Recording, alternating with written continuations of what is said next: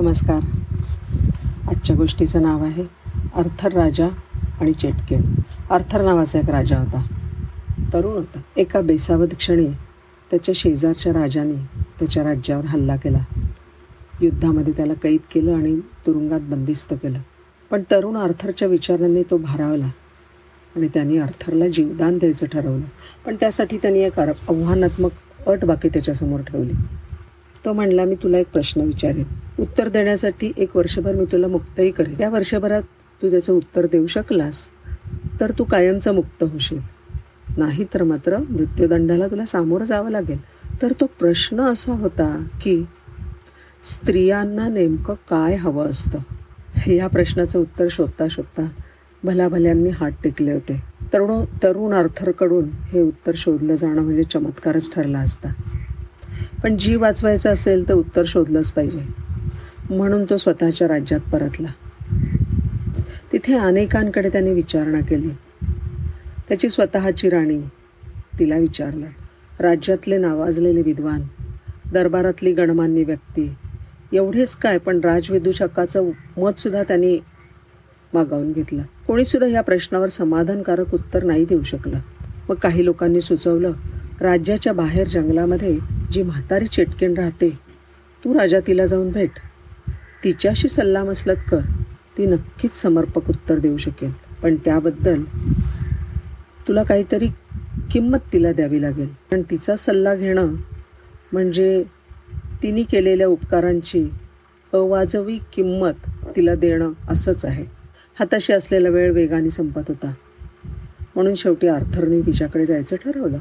चेटकिणीने आर्थरचा प्रश्न नीट ऐकून घेतला.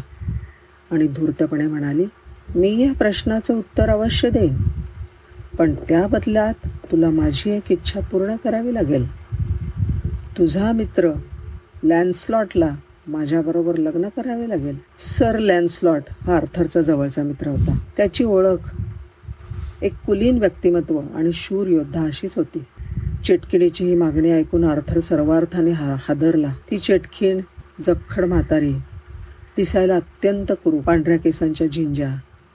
तोंडामध्ये केवळ एकच सुळा आणि तिच्या घशातून चित्रविचित्र आवाज येत राहायचे.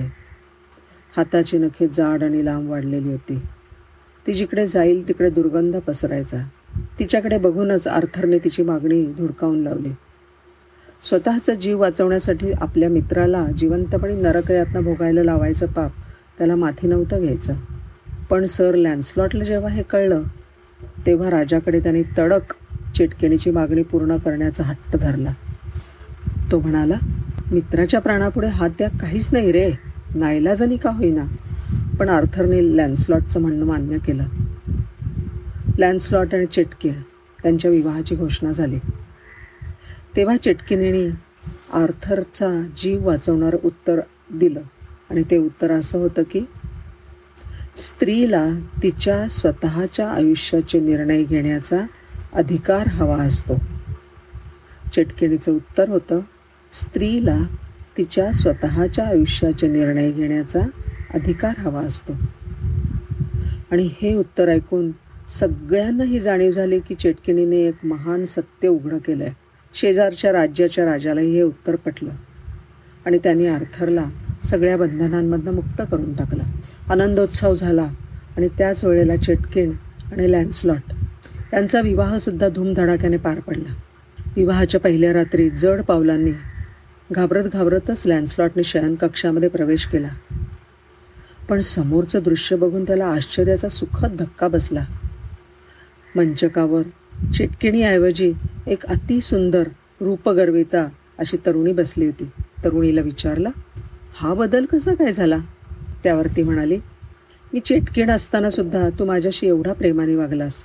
म्हणून मी आता ठरवलं आहे की दिवसातला अर्धाच काळ मी चिटकिणीच्या रूपामध्ये राहीन आणि उरलेला अर्धा काळ त्या तरुण आणि सुंदर रूपामध्ये राहणार आहे. आता मी कोणत्या वेळी चेटकिणीच्या रूपामध्ये राहायचं आणि कोणत्या वेळी ह्या अशा सुंदर रूपगर्वितेच्या रूपात राहायचं हे तुला ठरवायचं आहे लॅन्सलॉटच्या मनात दोन विरुद्ध पर्यायांमुळे विचारांचं द्वंद्व सुरू झालं.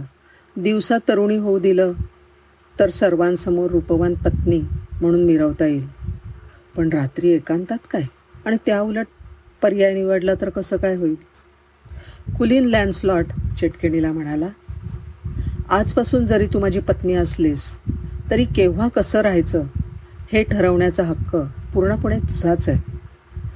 तेव्हा तुला जसं जेव्हा आवडेल त्याप्रमाणे तू राहा. तू कशीही असलीस तरी माझी काहीच हरकत राहणार नाही.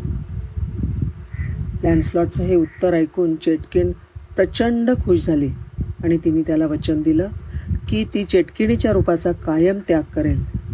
कारण लँडस्लॉटने तिला आदराने वागवलं आणि तिच्या आयुष्याचे निर्णय घ्यायचा पूर्ण हक्क तिला तिला दिला. स्त्रीला काय हवं असतं तिच्या आयुष्यामध्ये? तिला तिच्या आयुष्याचे निर्णय घेण्याचा अधिकार हवा असतो. धन्यवाद.